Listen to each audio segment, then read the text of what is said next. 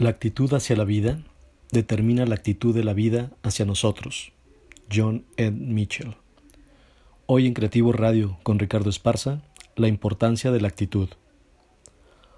Hoy en día las empresas han cambiado su enfoque de contratación, valoran más la actitud de las personas que el conocimiento técnico, y es que encontrar talento con una buena actitud es una labor complicada ya que cada vez se vuelve más complejo tratar con personas, si con uno mismo es complicado, ahora ponerse de acuerdo con ellos puede ser todo un reto. Una persona con mala actitud, sin importar si es el jefe o no, siempre tiende a ser negativa, complicada, conflictiva, prejuiciosa y, casi siempre, es poco productiva y creativa. ¿Quién quiere lidiar con alguien así? Me parece que ninguno de nosotros. Rodrigo Martín, presidente de Randstad, España opina, la actitud es el botón de encendido de las capacidades de las personas. Sin ella simplemente estamos desconectados, por mucha potencia que pudiéramos desarrollar para llegar. La cuestión es muy clara. Una actitud y motivación son el motor para que las personas se conviertan en fuertes y positivas, capaces de esforzarse hasta el final y sentirse felices por lo que hicieron, sea para ellos mismos o para los demás. La actitud lo es todo en la vida. Recuerda que ante una situación el 10% es lo que nos pasa y el 90% es el cómo reaccionamos ante lo que nos pasa. Por eso es importante mantener una buena actitud y alimentarse de positivismo, porque no es posible tener un resultado positivo con una actitud negativa. La actitud es una pequeña cosa que puede hacer una enorme diferencia. La psicología social define tres componentes para la actitud. El primero es el cognitivo, que se relaciona con las ideas, con el pensamiento y las creencias, las cuales se asocian al objetivo de la actitud.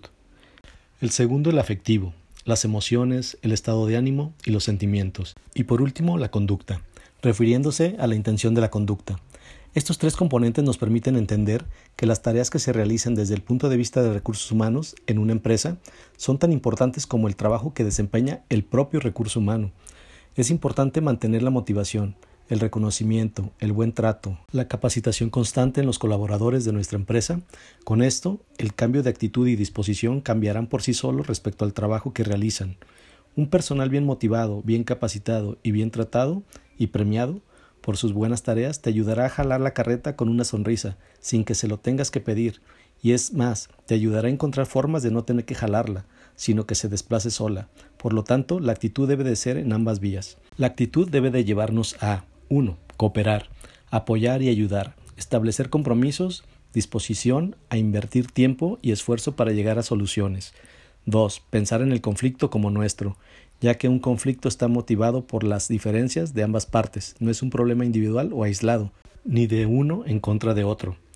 3. La disposición a colaborar, escuchar, ceder para algo mejor, compartir conocimientos si es necesario y encontrar oportunidades bajo la tormenta o conflictos.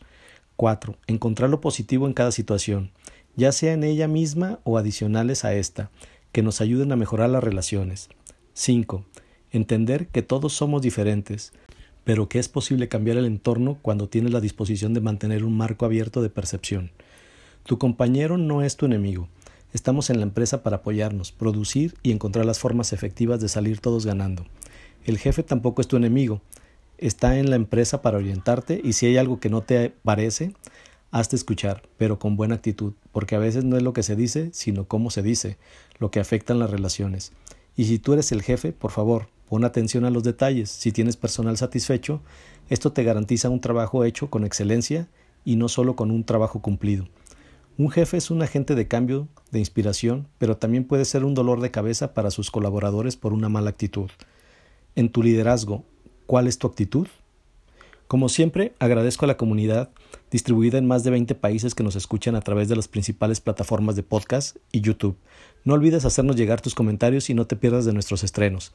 Esto ha sido Creativo Radio con Ricardo Esparza. Hasta la próxima.